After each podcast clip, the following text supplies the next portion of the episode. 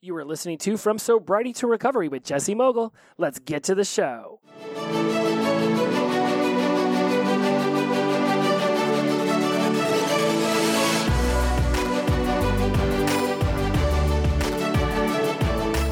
Welcome back to From Sobriety to Recovery. I am your host, Jesse Mogul. I am in addiction recovery. And as always, I know I am extremely excited for this episode. Okay, couple little rundowns of things I've been discussing over the last few weeks. Um, not officially been accepted into GCU, Grand Canyon University, for my master's in psychology so that I can become a licensed professional counselor, but that is well on its way. I have turned in all the paperwork, I've written all the essays, I've gotten all my reference letters. Everything they have asked me to do, I have done, and my paperwork should end up in front of the admissions board either tomorrow or Friday, and I'm anticipating nothing but glowing reviews. I spent, I'm pretty sure, I did not track it minute by minute, but I'm pretty sure I spent well over four hours writing two 250 word essays. It was quite a lot of work, mainly because I realized this was for admissions. I do realize that I'm not going to be able to spend that amount of time on every single paper that I write, and I certainly hope that a majority of them are only 250 words. But when you know that your future lies at least partially upon the work that you do in these two essays to get admitted, then yes, I felt a certain amount of excitement. I wouldn't even call it pressure as much as I felt the excitement of what this meant and where this could go and where this will go. And so that's been very exciting. And I just wanted to give you an update on that.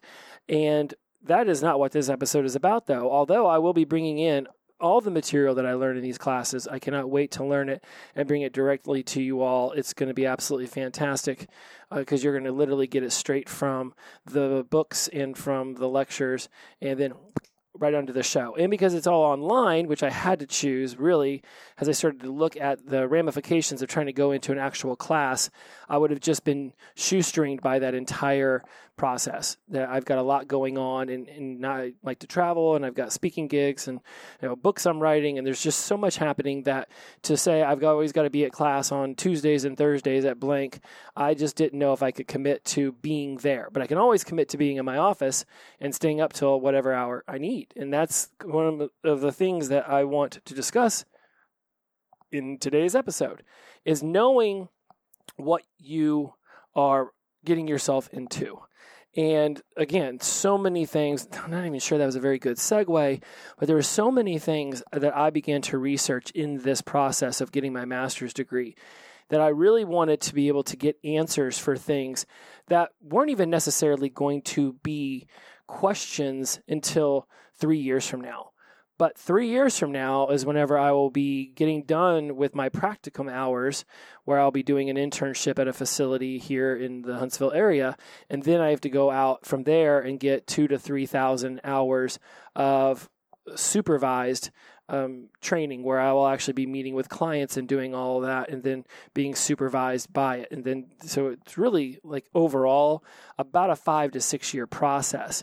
So, because I was mapping my life out to when I was 53, there were a lot of questions that I wanted answered. Even if I didn't need to know the answers now, I wanted to know what I was getting myself into down the road.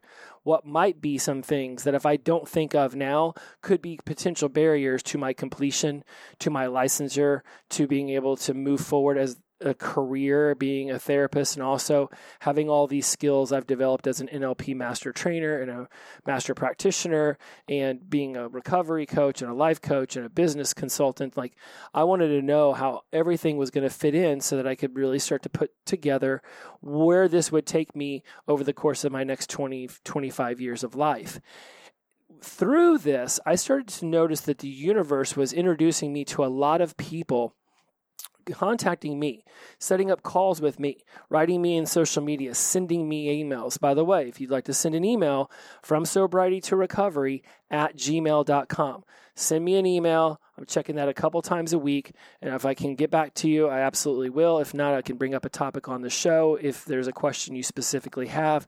Or, of course, I will send you my schedule link and you can hop on a 30 minute call with me. We can discuss what's going on in your sobriety and recovery journey. So many people who have been reaching out recently are on the new side. They are either sober curious, they're within their first six months of sobriety and recovery. And so I'm noticing again a huge spike in the numbers on the show. So this is telling me that a lot of people are stepping in to their best selves, into their best life, and choosing to release the suffering, to release the addiction, and move forward uh, with a sober and beautiful recovery oriented life. So, because the universe is bringing this into me, and because I'm getting ready to take on this huge life journey of a master's degree at the ripe old age of 47, it's funny, I get called old and young like five different times by all these different people in one day. And I'm like, still the same age, still the same Jesse Mogul. Maybe I'm uh, little bit less hair than I used to have. But, you know, we all got to face, you know, Mother Nature and the time eventually, anyways.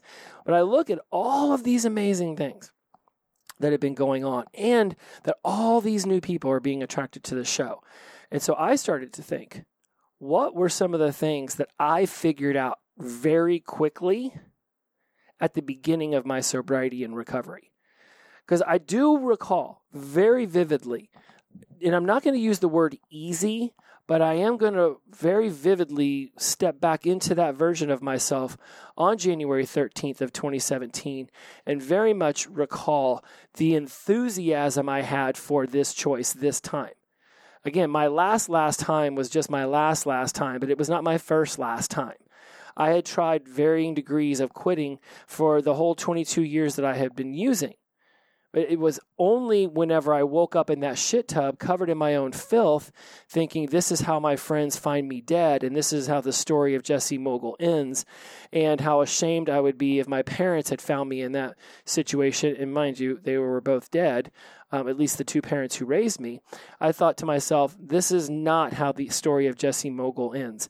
And a, and a switch flipped and the drive I had had for so many years to maintain a buzz and be high and be drunk all the time and just skate by doing whatever I could to just keep the addiction going, all that energy got funneled right over into sobriety and recovery. It absolutely helped that I had Kaiser Permanente and that they had such a structured, well thought out program.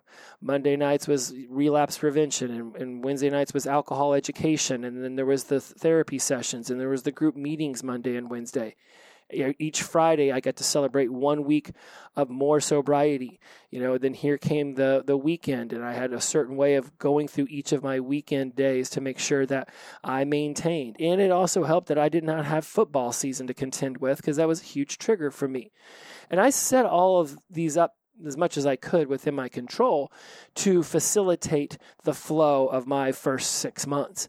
So let's discuss today the things that I had realized rather quickly, whether they were told to me or not, we'll discuss that. But things I learned rather quickly and what I subscribed to, what I joined up for, because it was absolutely imperative that I make sure that these three things I'm going to cover today were the focal points of my early sobriety and recovery. And the very first one was that everything is gonna have to change everything's going to have to change. Now, when I use the word everything, a lot of people can get gun shy. I'm getting shivers right now, so I know that's my body and the universe telling me I'm going in a good direction here. When I say everything, that can freak some people out because they're like, "What do you mean everything? I can't quit my job. I can't move my apartment. I can't, you know, sell my house and move somewhere else. I things have to stay the same." Okay, so let's be very clear. When I say everything is going to have to change, it's that everything in your life is going to have to be up for debate. You are going to want to be evaluating your personal priorities and your values, recognizing areas for growth, improvement, and most importantly, what I want you to take from this sentence, everything is going to have to change, is that you are going to want to look at your life with a fine tooth comb underneath a microscope. Everything is going to have to change has a lot to do with you. Yes, environment plays a humongous role. If you are going back home to toxic roommates who drink still, or a spouse who yells at you and screams at you, or children who are still disrespecting you, certainly you are going to want to figure out new ways of communication. I highly recommend that that's where a sponsor or a therapist or a psychologist can step in. Hell, even me as a recovery coach does great things as far as helping you figure out new ways of communicating. But when you think about every single area of your life has to be up for debate, you have to be willing to change habits that you think have nothing to do with your addiction, but could still have been leading you toward the using. So let's run this through how, I've been doing it. For those of you new to the show, I talk about three spheres and four pillars a lot. For those of you who have been listening for some time, this is great review. And as much as we can think that, oh, well, I've gotten through the addiction, you know, that's good. So there is no more early things for me. But that's not true because there's going to be massive changes and shifts in your life you're going to want to make beyond just quitting using that you can also be running through these three key points. Because the beautiful thing is, back in the day, I remember thinking that the big life goal that the universe had set me upon when I was born was to have a rough childhood, become an addict, and then kick the habit. And then that was it. Like, congratulations, I'm sober, right? Like, where's my parade and where's my statue? But that was really just the beginning. Every new beginning comes from some other beginning's end. And as much as I wanted to, you know, run around like, you know, uh, Johnny Five from the uh, Short Circuit movie, you know, number five is alive, it was not like the rest of the world was celebrating with me. Great, you're sober. Now what? And so I wanted to start looking at my three spheres my career, myself, and my relationships. And how was I formulating a plan to uplevel them, to, to shift them, to change them for the betterment of me, my inner circle, those who loved me, those in my environment, those in my general world as a whole. And so I said, okay, well, what can I physically change? What can I emotionally shift? What can I mentally begin to grow upon? And where can I start to check my spirituality? And we talk about spirituality a lot, but you know how much I like to say that is less to do with religion, if anything at all, to do with religion, and more to do with your morals, your ethics, your values, your identity, your opinions, your beliefs, your habits, your standards of your habits. That's what we're talking about with spirituality. Not everything that is spiritual is religious, but all things that are religious are spiritual. So you can be spiritual and have nothing to do with religion whatsoever. And that is obviously something we cover ad nauseam on this show. So, when I say everything in your life has to be up for debate, you have to be willing to challenge all your established routines and habits. When we talk about shifting to, into new perspectives and ideas and embracing change as a positive force, it is imperative, imperative that you realize that it's going to take time. And we'll get more into that a little bit later. But it is this desire for things to happen so fast that can often catch us and, and put us into this sort of hiccup backwards. So I always encourage self reflection, introspection, a growth of awareness. Today, in one of my marketing groups, we were talking about why are people indecisive? And some of the things that came to mind that I was really excited about bringing up because obviously to me I talk about this subject all the time is that some of the reasons why people are so indecisive is because they take their past experiences and they hold those to be the absolute truth over what it is that they're actually able to accomplish moving forward in their life. And I cannot stress to you enough how little what you used to be able to do will actually play a role in what you are now capable of doing.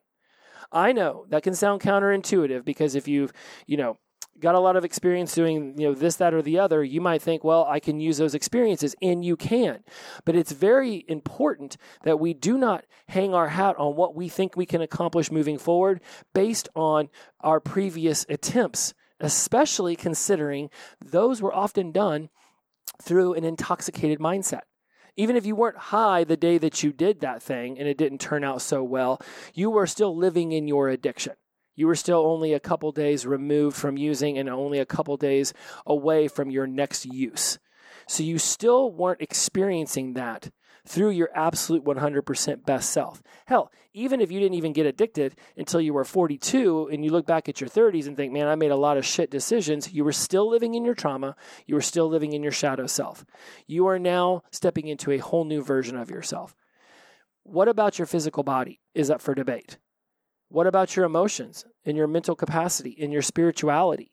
Because here's the thing if you are not willing to literally tear your life apart to rebuild it stronger, there is going to be a habit or a routine that is going to slip through that is absolutely going to try to convince you that you can go back to the way you used to be.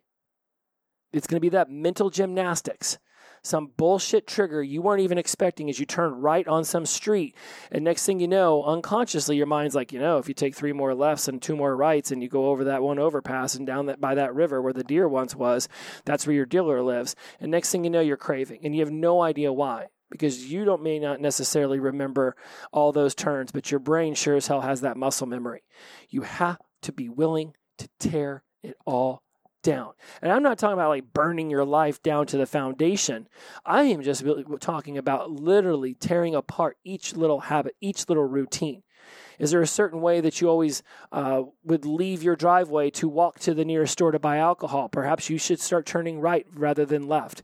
Is there a way you used to go to work? Then that needs to be up for debate so you don't drive past your favorite liquor stores. Are there people in your life that inherently want to live their life to the fullest? And that might include alcohol and drugs that you need to say, hey, I got to step back for a little while. I'll be back later, but I got to get me taken care of. Because overall, we can sit here and say, well, this person's happiness or that person's happiness is, is more important than mine. But we keep putting other people ahead of ourselves, we're going to keep being in second place. We're going to keep riding shotgun in our own lives. It is imperative that you follow this advice this idea. I won't even call it advice. It's an idea that you make for yourself. And now that I've twaddled on for, for about it for like seven minutes, I want to go back and give you a story about where this worked for me. Because when I got sober, I remember reading a ton of stuff, and they were like, move all your furniture around and get a new job. And it was all this stuff, you know, like somebody would write in like a, these are 10 things you should do to make sure your sobriety works kind of fucking blog. And you read like the whole thing and then you're like nine of those things are fucking ridiculous like seriously like that's the best you got what did you have chat gpt write that for you wait this is 2017 that shit didn't even exist yet so who was writing it for you right it's like you just googled a bunch of other blogs and just cut and paste like that's not helpful I cannot move all my furniture around. There was literally only one place in my bedroom that that bed could fit. The couch. It was a huge couch. There was no other place. I wasn't going to toss it to the curb and just sleep on the floor. No. So, what I was starting to do was the shifting and the changing. Was it going to the gym and walking around for three hours because I'd rather be there than in my room? Did I build a stand up desk so that I wouldn't always be sitting at the one in front of my desk where I used to literally break up lines right there and, and snort them off my dirty ass desk and then just get on the computer and dick around for five hours? Right? Did I I did move my TV. And there was things that were shiftable. But what I want to stress about this is that for me, it was absolutely diving headfirst into the recovery program. Being up there an hour early and sitting in that room and just talking to whoever else came in early, staying late and talking to the therapist, sitting out in the parking lot and talking to other people in new recovery.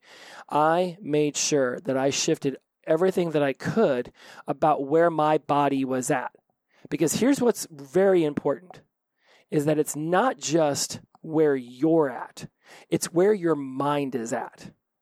If your mind is locked inside with itself, sitting there with that negative self talk, which has a positive intention, but if you're not to the point where you can be self aware enough to ask yourself, what is the positive at- intention behind this negative self talk, then all you're hearing is yourself berate yourself in your head. And most often it's not even your own voice. It's the voice of your parents, primary caregiver, a teacher, a preacher, society, social media. It's something else infiltrating your brain. You have to acknowledge that there's going to be resistance and find ways to overcome it. There is no magic pill to this. We are talking about a complete restructuring that means going on hikes even though you've barely ever walked to the mailbox. Then it's about time you start walking to the mailbox. If you don't normally walk a thousand steps, then start adding a hundred every day. And you know, over the course of uh, a hundred days, you would be at ten thousand. You literally start at a hundred in each day at a hundred, and by the end of a hundred days, you would be at ten thousand steps. Like you can get your body moving. And that was one of the key things that I realized that in my 30s, working out and eating healthy, when I was able to stick with that for a prolonged period of time, I would almost get myself right. Almost get myself right. But of course, I was more of a dry, sober person, right? I wasn't really attending classes. I wasn't reading anything. I wasn't trying anything. I just was cold turkeying it, seeing how long I could go. And inevitably, the whiplash back was hardcore, like fucking hardcore. So we want to be evaluating those personal priorities and values, recognizing your growth, recognizing opportunities to improve yourself, being willing to invite new perspective and ideas in. I can I cannot stress enough that challenging your established routines and habits. You have to be willing to do this. Literally, there are people in my sphere of influence who are going through their own version of lapse and whatnot.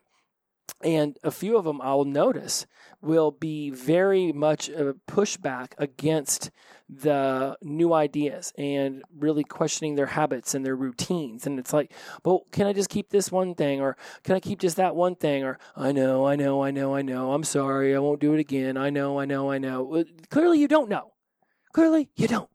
Because you would notice what everybody else around you is noticing is that you keep bashing your head into a brick wall, and the only thing that's hurting is your skull and the people around you getting splashed on by the aftermath of your head going into the brick wall. Stop doing it. Be willing to take on new things. Be willing to challenge everything that you've ever thought about yourself if you are willing to embrace the change as a positive force and you encourage self reflection and introspection and self awareness, and you're willing to journal, or you're willing to get on a microphone on your phone and record yourself talking, or hell, launch your own social media platform around this, whatever it might be, I want you to acknowledge when you feel the resistance and then seek ways to overcoming it.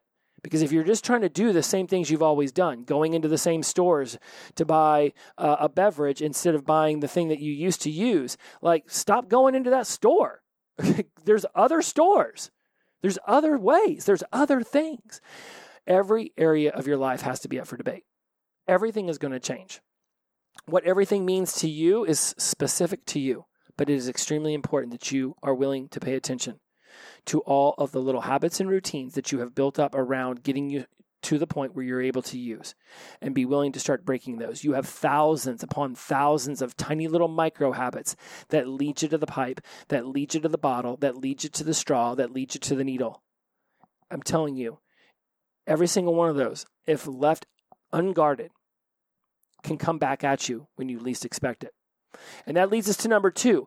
Don't worry yourself about things outside of your control. Do not worry yourself about things outside your control. I have heard this quote or I came up with it. I have no idea, but it's something that I've been repeating to myself for quite some time. If I cannot affect it or direct it, then I accept it. I want you to write it down. If I cannot affect it or direct it, then I accept it. If I cannot affect it or direct it, then I accept it. There are going to be so many triggers, so many triggers. It's like those little uh, field uh, landmines from back in the day, right? I mean, there's still, I've read stories about this. There's still, like, according to Vietnam officials, thousands of those things in their jungles. Thousands and they still have people getting injured by these things. And you as well have these landmines in your life. And they're going to shoot off, and you're going to not even see it coming. And then, boom, all of a sudden, your entire mood, everything that was going positive is going to shift. Can you affect it or direct it? Then it's time to accept it. I watch people get themselves up in arms about shit said on social media or crap said on the news or what this politician did here or what this social media person said there or what this celebrity or this musician or what this person or that person, all this other stuff. All blah, blah, blah, blah, blah, blah, blah, blah, blah, blah, blah, blah. Look, I have a theory about politics. Once every two to four years, I guess it's every two years because that's when the midterms are done. That's it. That's my chance to have my voice heard. From then on out, the votes that I made are what they do. We can go and we can stand in the streets with signs and we can sure as hell make some fuss and some noise. But we can't drag them out of office. So I'm not going to sit here and watch the news and allow my day or week or my month to be pissed away being angry at somebody who does not even know my name, isn't taking phone calls from me. Hey, dipshit politician, stop doing dumb stuff. You're really screwing up everybody's life. Well, okay, Jesse, thanks for the phone call. I'll make sure I do that right away. That's not how it's playing out. if I cannot affect it or direct it, then I accept it. So, what is don't worry yourself about things outside of your control? You have to identify what's within your influence. For me, when I got sober, I mean, it was literally like I put up, it was like Stormship Troopers. Well, no, they suck and they have horrible aim. But it was like, okay, like the little circular robot thing that was firing lasers at Luke Skywalker and would get a few passes here and there. Like I had those all around me. Like I, had, I put up a force field I wasn't watching news.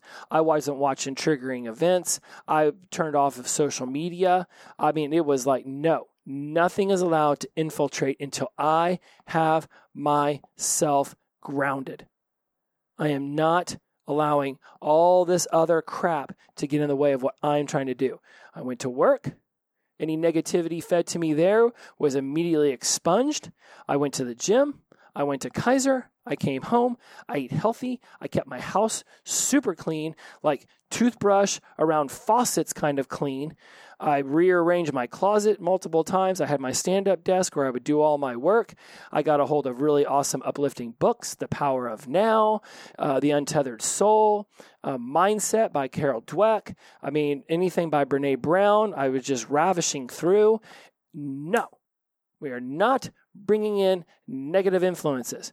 And when they did find their way to me, they were immediately expunged. No, I cannot affect it. I cannot direct it. And I don't even want to think about accepting it. Just go away. Just, you are not allowed in my room. You are not allowed in my apartment. You are not allowed in my life. And I know for some of y'all, you're saying, but Jesse, I've got people who live with me. I've got kids. I've got a job. I've got all these external things. That's going to happen. But you have to be willing to just accept that there are things outside of your control. If you cannot completely block all the quote unquote undesirable negative people from your life, then whenever they go off and they do their little pessimistic, whatever nonsense in front of you, you just have to repeat the sentence. If I cannot affect it or direct it, then I accept it. And you cannot make other people change. They are going to want to scream. And they might even be holding crap against you you've done for 20 years while you were drunk around them. And that sucks. And I'm sorry that's happening. And maybe you can make amends and maybe they'll accept it. And even when they say they're going to accept it, it doesn't mean that they've actually forgotten it. It doesn't definitely doesn't mean that they've necessarily really forgiven you. They might still do little passive aggressive jabs. But you cannot affect or direct what it is that they're going to say. You can say all the positive things you want, and you're like, but I'm affecting it. I'm, I'm trying to direct it. But you, you're not like some airplane flight traffic control person with the little, you know, orange wavy things. Uh, batons, I don't know what the hell they're called, on the airplane tarmac, and the plane's like, okay, okay, I will turn over here to gate 32 because that person waved me over there. That's not the way other fucking people work. I wish it was. It'd be great, but it's not focusing your energy on your actionable steps, on your self care, recognizing the limits of what you can control. And honestly, the only thing I have found 100% within my control is my response or my reactions towards the world around me right? We've talked about this. Response is emotionally grounded, reaction is emotionally triggered. I might still emotionally trigger it sometimes. Trust me. Get into, you know, a little bickering match with somebody in my family. Yes, sometimes the voice gets a little loud, face gets a little red. That's not my highest sense of self. I quickly do an after action report and say, what can we do the next time, at least for me? Some people think that yelling is the way you show love. That's not the way I roll. But what's within my control is me. Me, me, me, me, me, me, me, me, me, me, me. I can control me. I can control the things that I think about. I can control the things that I spiral upon. I can come up with pattern interrupts to break myself out of negative spirals. I can pick up a really cool quote book next to my computer and read something uplifting and allow myself to daydream about that. Or, or, or, or, I can think of something negative. Spiral, spiral, spiral, screw it in deeper, deeper, deeper, get angry, get dejected, get rah, rah, rah, rah, rah, rah, rah, rah. I want to embrace a proactive attitude. in my early sobriety, I quickly realized that nobody else around me was actively trying to make their life better in the way that I was. Again, this isn't like my life is better than yours and I am better than you because I'm doing this work. Fuck that. the ego got me in this position. I wasn't going to allow the ego to try to help me through it. No, no, no, no, no, no, no. But simply put, I was doing a ton of work. I was reading the self help books. I was going to the meetings. I was the one putting in this work, this effort. Most of the people around me didn't even know I was sober. Hell, a majority of them didn't even know I had a problem.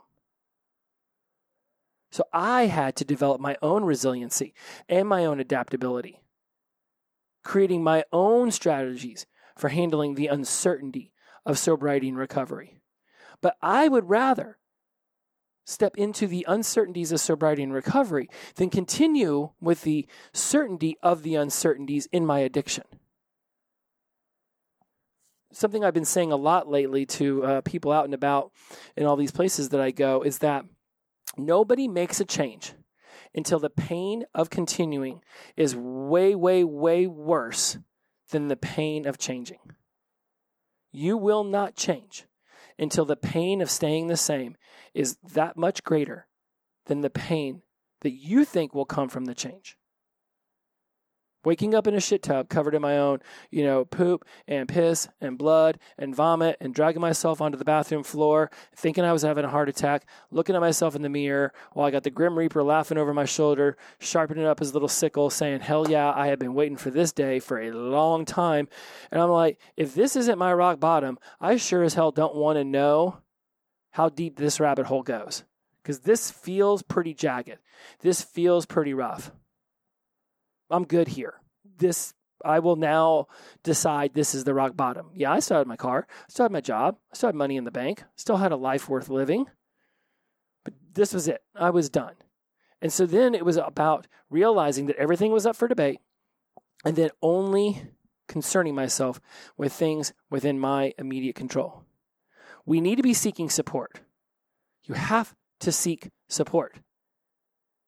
If you're going to attempt to do this without going to any meetings, without getting any sober mentor, whether that be a sponsor or a recovery coach, or you know within Dharma they've got some people who will mentor you through through the four truths. If you think you're just going to ride or die on this all by yourself, the opposite of addiction is connection.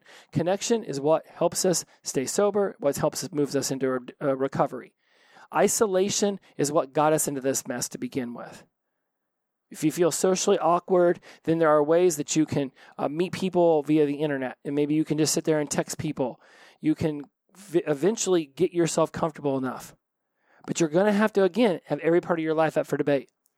Oh, but I'm introverted and it's really hard for me to meet new people. So I don't know about going to meetings. Okay, then what are you going to do? Self isolate in your home?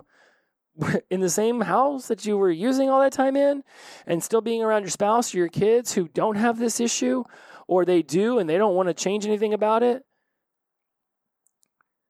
if you cannot affect it or direct it, you accept it. You have to learn to let go of what you cannot change, cultivating acceptance and mindfulness of yourself. The whole world is going to seek to knock you off your path, and not even on purpose. Not even on purpose.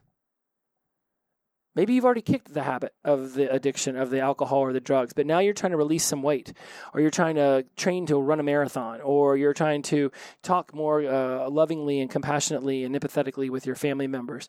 How might the world knock you off that? Well, hell, there's enough commercials for fast food on television to make anybody crave a freaking Big Mac or a double cheeseburger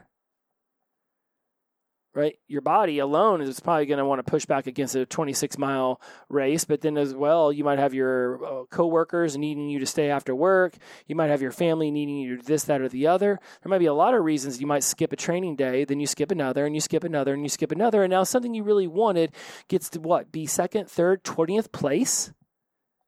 Keep putting yourself in second place, and that's exactly how the world is going to treat you. You want to speak in a lying, lying. You want to stop lying and speak in a loving, compassionate, empathetic way to your family members. And then one of them comes home in a bad mood because the external world put them through a tizzy that day. And now they're t- firing off at you, not because of anything you've necessarily done, but just because they're also in a tizzy. They're also going through their own emotional reactions versus responses.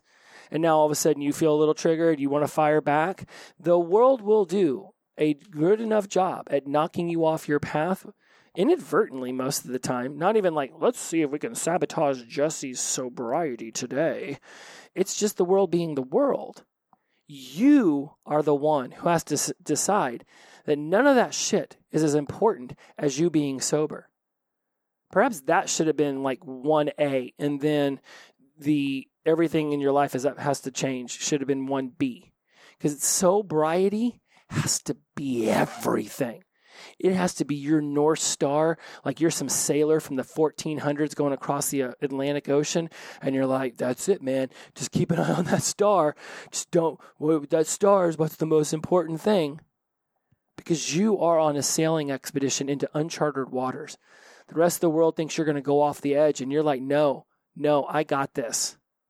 But you have to see sobriety as your North Star. Everything gets run through that filter. Will this affect my sobriety? Because you're in the beginning stages. Six and a half years in, I don't have to be as trepidatious going into situations where I used to use because I have built thousands of habits around making sure no matter where I go, I exit that situation sober. To the point where being sober at a bar or being sober at a wedding or being sober at a sporting event or a concert, it's just what I do. It's just who I am now. Again, this is not me not being humble about my addiction. Trust me, I'd much rather live a humble life than be humbled. But I also know that I've got the tools and the resources. I know when to say when. I know when to leave a party. I know when to say, hey, you guys are going to wait in line for the beer. Awesome. I'm going to go ahead and go back to my seat. Or I'm going to go fill up my water. Or I'm going to go, you know, walk around the uh, stadium for a little bit and just get some steps. Like I've got these things programmed in. They're habits now. But when you first get into it, you don't have all those habits. So sobriety has to be the number one thing. Your spouse wants to go to your favorite watering hole because she loves the nachos or he loves the wings, but that place is where you used to get shit canned. Sorry, babe, I don't want to go there. I cannot go there right now. You can go, take the kids if you want, take the dog. Uh, I don't know, let's build a robot in the garage and take that. But I am not going to our favorite wing shack because that's where I used to, you know, fire down shots of Jägermeister, get on the bar and make a fool of myself. You have to begin to develop coping mechanisms for the stressors, for the anxiety, and everything has to be up for debate. If you cannot affect it or direct it, you accept it. You understand that you're you're looking at ways to foster your emotional intelligence. I've got so many episodes about that. I'm getting ready to retitle all of the episodes so that they're less clickbaity. At the beginning of the show, I try to make them sound real fun and whimsical so people would click on them. And then I realized if they're here, they're here. I'd rather the title be Emotional Intelligence How to Make Sure That You Don't you know, Self Sabotage. I'm going to make them super simple because I want people to be able to find this information as quickly as possible and not have some dumbass title be the barrier of entry. When we talk about emotional intelligence, it's that self management, it's the self awareness. It's the social man, it's the relationship management and the social awareness. These are the four main keys. There's a, a, uh, emotional intelligence 2.0 book, fantastic. I highly recommend that you get a hold of that and go through some of those. It's literally only like 30 pages of reading, and then just a bunch of really cool things that you can do to foster a higher sense of emotional intelligence within yourself. Super fun. In fact, you can do these with other people around, and they won't even necessarily know you're doing them. It'll just be your new way of behaving. I can encourage a balanced perspective. I like to say that I have strong opinions loosely held.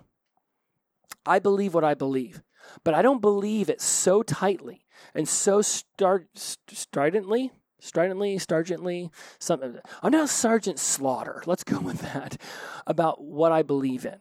I can have my beliefs. You can have your beliefs. And I don't have to scream at you so that you believe what I believe. I do get hyped up on this show, but you volunteered for this. So I feel like I might as well bring the heat. Today, speaking of like where I strong opinions loosely held, today I was filling out an application to do some stuff for um, opiate prevention and education. And at the very bottom of it, it said pronouns. And I see this popping up on a lot of things that come across my desk for me to fill out to be involved in things. And I've decided that my answer is whatever makes the other person feel comfortable because I don't care. You call me squiggly, Call me Boner. Call me Spicoli. Uh, if anybody caught those references, congratulations, you're a kid of the 80s. You call me freaking Alf. I don't care. I care about helping people. I care about meeting new people and having an interaction we both walk away feeling uplifted about. And if the other person wants to negate and the other person wants to push back and the other person's looking to start a fight, then that's just a conversation. I'm like, oh my goodness, you know what? I got to go over there right now and stare at that wall. I just 86 myself from this situation. Right? Especially if there's a lot of people there and they start getting all heated and they want to do an arguing. I just sort of back away you know, it's like I'm Homer Simpson going into the bushes, you know, just sort of doing this back away, Irish goodbye the whole thing. Just back away five, ten paces, and then just turn around and just go. Jesse, where are you going? And I just wave. I, I just keep, I don't even break stride, and I, and I just wave behind. like, I'm out, man. I can't affect this or direct this. I, it's like I just accept that y'all want to talk about this, and I don't. I'm not going to get myself all riled up about this thing. It, it's imperative that you are stepping into this mindset. It's like the pronoun thing. It doesn't really bother me. If somebody wants to say whatever they want to say and this is what they want me to call them, fine, fine, fine. Great. Let's move past that because there's so many more layers to our lives that I would rather begin to investigate. And I know that's important to a lot of people. So great. Let's figure that out and then let's move past that and let's figure out why we're standing in front of each other talking about addiction or talking about suffering or talking about why the business isn't working out or talking about why the relationship needs to change. Like, let's get to the nitty gritty because we are amazing creatures and we are so layered. Like, more than Shrek and his fucking onion or Donkey and his damn cake. Like, we are thousands upon thousands upon thousands of layers and little micro circumstances that have happened that have developed us. There are so many things that have created this this version of us standing here right now. And we are worthy, like every other creature on this planet, of life and of existing. I don't say that we're worthy of happiness or we're worthy of abundance, because those are things you got to work for. You got to work on that. But we are worthy to, of existence. We are worthy of love. I will say that. And you even got to work on that. But it's like I inherently just love freaking red pandas that I see on Instagram Reels. I'll never meet that red panda. I'd like to, but I never will. That one woman on TikTok who screams and like takes her rake over over like carpet and her vacuum over leaves, like she makes me laugh. and she says awesome uplifting things in such a way that I swear I'd love to meet her. I don't know her, but she's awesome and love her. Love her energy, love what she does. I believe every human just like every other creature, every plant. Zeb, my plant, I don't know if you remember him from, from Instagram. Poor Zeb is dying. Poor Zeb is down to four leaves. And I've done everything. Five leaves? Sorry, Zeb. It said four. Yeah, I bet you if I touched it right now, one of those would come off. Poor Zeb. Left him in the window and got scorched over three days without paying attention. And it's taken some while. But yep, no leaves are growing. Right? But even my little Zeb is worthy of love. And I'm brokenhearted that I killed little Zeb. And I also killed my bumblebee plant, kept those damn things alive for, well, Zeb for almost a year and bumblebee for four years. No idea why. Just died on me out of nowhere. I might want to blame banana water, but I still can't figure it out. But even the plants are worthy of love. We're all worthy of love. Everything else, you got to work on. It doesn't mean you're not worthy. Doesn't mean they can't be attained. But it takes effort. And it's going to take time. And that's number three.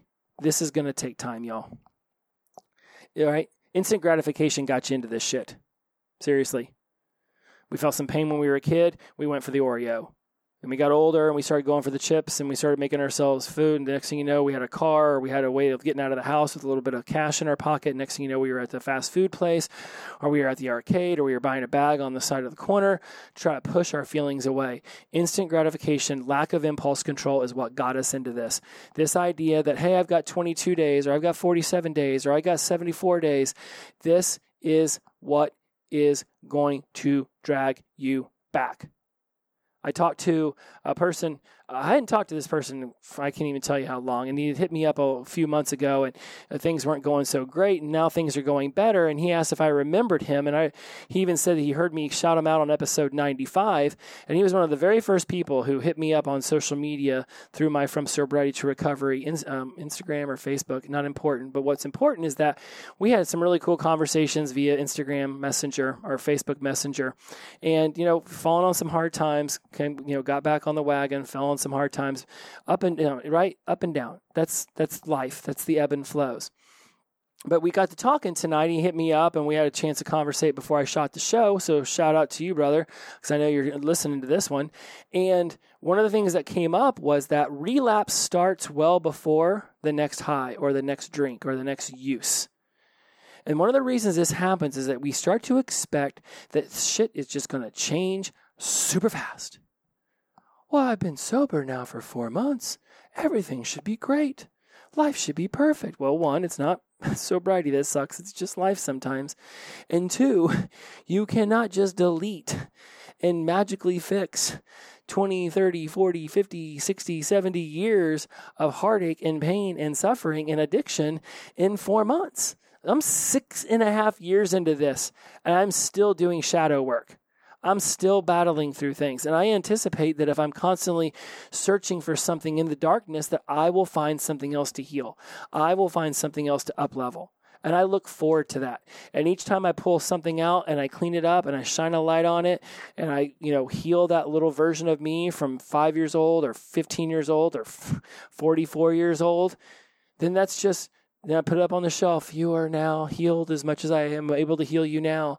And maybe I'll learn something new in two years and come back to that. Or maybe I've just created space for the next shadow to arrive. But either way, the process of growing and shifting and changing is, to me, I hope it's never ending. I hesitate to use a word like I know positively for a fact it's never ending, but I think it can end as soon as our awareness starts to no longer look in the shadows.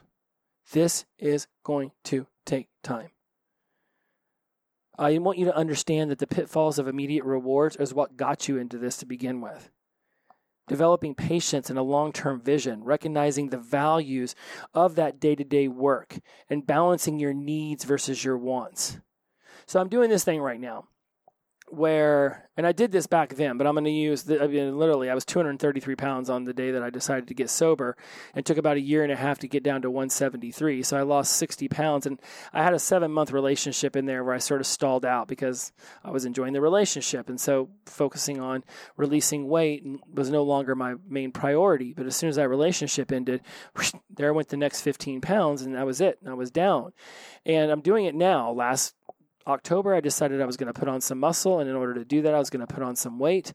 And um, I got a little out of control with the putting on the weight, and I did not stick with the working out as much in the last two months. Basically, stopped working out. I think I talked about that in previous episodes. And so I ballooned up another 10, 15 pounds or so, but without actually putting on any muscle. In fact, I probably lost muscle.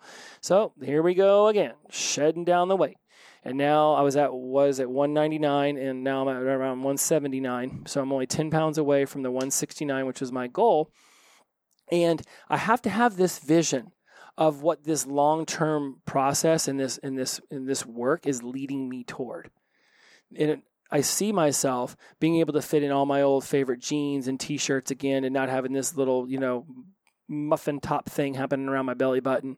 I see this happening it's what allows me to go to some of these networking things. Like I was at, um, okay, wasn't a networking thing, but I was at, at his way graduation on Sunday, watching like ten guys that I helped coach and mentor back when I was interning there graduate the nine month program, and there was cake and there was ice cream, but it was a fasting day.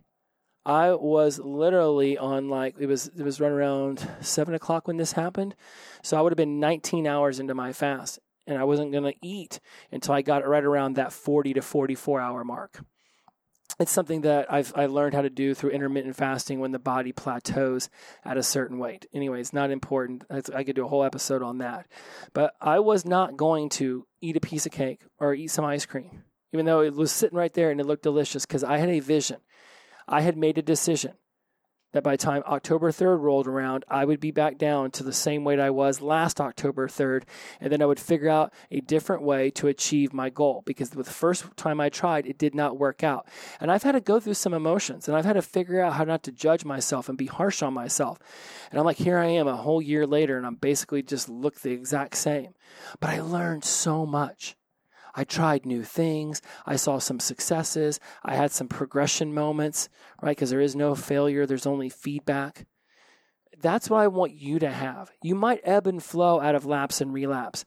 Then I want you to really sit down and ask yourself, what is the vision for yourself that you're seeking to achieve? Because it's going to take time. The Sistine Chapel took time.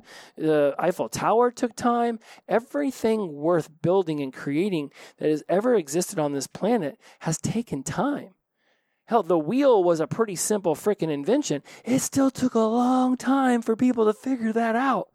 What put a round thing underneath a thing that I want to roll, and all of a sudden it will roll? I how did we not think of that? I am very curious as to how they finally figured out the whole wheel situation. Did somebody finally like roll like a round piece of wood down a hill and they were like, huh, I wonder if that would be an easier way to transport this box we've been carrying for the last 4,000 years? Because this thing is heavy. I mean, as awesome as the wheel was to invent, I really think the invention of the axle was equally important because a wheel without an axle is just something that rolls. I've seen tractor tires at, at CrossFit gyms. There's no axle. There's not even a hole for an axle. It's just a wheel that rolls. you can flip it, but if people were just flipping a wheel, that wouldn't have been nearly as advantageous as learning how to roll. But once it rolled, it had to have an axle. A wheelbarrow without an axle doesn't hold the wheel. Just like your life without certain other things brought in won't change the big thing that you're looking to change. The box is extremely heavy, so you come up with a way to make the box lighter. But if you don't come up with an equally important invention like the axle, then where's your sobriety and recovery going to go? Oh, I'm going to get healthier, so I'm going to start going to the gym. Great, you've invented your wheel. But have you formulated a program, or you just walking around aimlessly picking up some things once in a while and being like, well, I mean, I, I was at the gym for an hour. How many reps? How much sweat? How much are you hurt the next day? Hey, you know, I want to shift my emotional intelligence, so I got the emotional intelligence book. Great. But have you actually done any of the things inside of it? Sleeping with it underneath your pillow didn't work for AP chemistry in high school or whatever class you struggled with. It sure as hell isn't going to work with a new book now. It's just not. You can get the book, which would be the wheel in this analogy, but it still needs effort. It needs something to propel it forward. That's the axle. That's your energy, right? That's the force. Here's the thing you know, and I recently heard uh, somebody talk about this, and it was not about this topic at all, but maybe you'll catch my drift whenever I say it. That that you need friction in order to create the warmth. You need the friction in order to create the enjoyment. And this is what I mean by that. If everything is simply easy and just no problem, I'm gonna walk in the frickin' park, then where's the effort? Where's the friction? Everything important that has happened in your life has, has come from friction with something else. Now, it may have been important and gone totally sideways and been considered negative, but it was still important. Good, bad, right, wrong, indifferent, or different, it was still important. Whether that led you to a happy place or a sad place, it was still important and there was friction involved. If you go off and you get a new book or you learn something new and you don't take action on it, you've invented the wheel but not the axle. Have you sat down and written out your value tree? Have you figured out what's important to you? Have you, have you located the I am statements that you use to talk shit to yourself and started to figure out ways to make those more positive? A lot of us, when we first get into sobriety and recovery, think we're pieces of crap, think that we're worthless. I don't expect you to go from I am worthless to I am amazing. That would be like jumping over the Grand Canyon on a bicycle with one wheel. But you can start to work yourself to the I'm amazing from I'm worthless, or I'm, uh, I'm lovable from I'm unlovable. There are little steps you can take. What are those values? What are those words in between there? Sometimes it's just I'm okay. Or I'm a human. I have worth. Well, where do you have worth? Well, I go to work and I stock the vegetables, or I help manage the team, or I gave some good advice yesterday. Great. That is a sign that you're doing something positive. But are you self aware enough to notice it? Inventing the wheel and not being wise enough to bring the axle along with it is not going to behoove you at all. Where is the benefit? I want you to begin to emphasize healthy decision making when we start thinking about moving forward, that it's going to take time. Encouraging discipline and commitment and fostering a growth mindset. I wrote a book about those principles. College Success Habits Seven Powerful Principles to Help You Excel in, in College and Beyond. Growth Mindset. Let's see. Let's see if I can rattle them off off the top of my head. Um, nope, it's cultivate courage. So develop a growth mindset. Cultivate cur- courage. Be decisive. Take action. Embrace discipline. Exercise flexibility. Embody tenaciousness. Those were the seven principles. I could have written it about sobriety and recovery, but at the time, I was pushing myself out there as a college uh, circuit speaker, and I didn't really feel like I had enough sobriety in me at year two to start writing books about it. Really wish I hadn't thought that way. I think I'd be on book number four by now, but I'm still sort of battling with the whole idea of book one and wanting to make it like, oh, oh, oh like the naked mind kind of awesome, right? But it's like, it is whatever it is. Maybe the, maybe the fourth book is the book that's amazing, but I will never get to the fourth book if I don't even at least get through the first book, right? But it's like, I talked in depth about discipline and commitment and growth mindset in that book. You could go buy that book and just replace all the college stuff with addiction, and it would absolutely work. And if you if you know somebody in middle school, high school, or college who's struggling, go get them that book because it's basically this show in written form. Mindfulness around impulse control, being emotionally grounded, noticing when you get emotionally triggered. These are the things that are going to happen that are going to try to snap you back to the way you used to be. Because we get it in our heads because we can pick up a phone, get a Wendy's Frosty delivered to us by some dude in a car, and we don't have to leave our house. I mean, we are a society built upon instant gratification. You have to be mindful of being emotionally grounded. What can you do? Is it breathing? Is it doing some push ups? Is it walking around the block? All of these things are important. And all of these things, whether I was told them or I figured them out right out the gate, were extremely important in my early days of sobriety. I have been told by listeners that they have literally found me on like day four and will listen to me every single morning. I've got enough content that must have taken them a long time to catch up, but you could do that as well. You could meditate, you could do a lot of things, but you need to figure out what that means to you. Number one, everything is going to have to change. Okay, let's 1A sobriety is everything. Nothing is more important than sobriety. If you have to say no to going to your kid's softball game because that's where you and the other dads used to hide in the bleachers and do freaking gravity bongs and beer bongs, then you just don't get to go to the game for a little while. Sobriety is number one. That's 1A. 1B, everything is going to change. Every area of your life has to be up for debate. If you push back against that, you are going to leave something in the shadows that is going to come back and bite you in the ass. Don't worry yourself about things outside of your control. If you cannot affect it or direct it, then accept it. And sometimes accepting it means walking the hell away, scrolling past it. Are you seriously getting in arguments with people a, underneath a YouTube video in the comments? Like, really? That's what you're spending your time on? When you're in early sobriety, your TikTok algorithm should be pouring nothing but positivity your way. Speaking of TikTok, you should go over and find at Jesse Mogul. I would love to be one of those people pouring positivity your way. Your algorithm needs to be feeding you positivity. Absolutely. If you cannot affect it or direct it, you accept it. And number three, this is going to take time when I hear people say, God, you know, I've been sober this long or I've been trying to do this thing this long, why isn't it better? It's in that confusion, it's in that frustration, it's in that overwhelm that you begin to finally have the breakthrough. If you are not creating friction and you are just gliding through, then you aren't actually changing that much of anything. If everything seems super easy, then make it harder.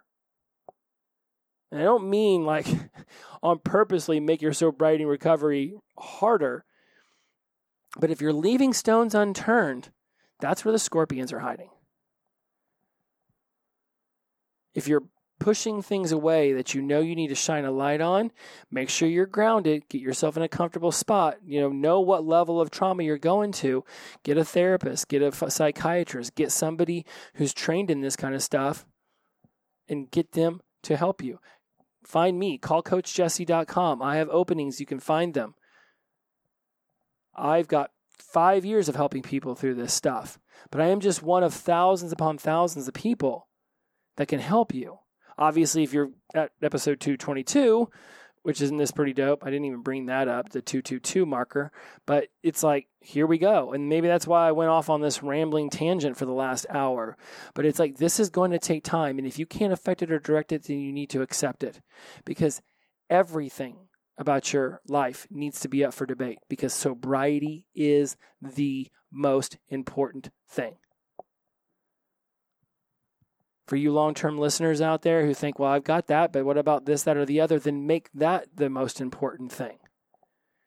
And realize that everything is going to have to change in order to create that. Accept it, direct it, affect it, whatever that looks like for you. Move on that.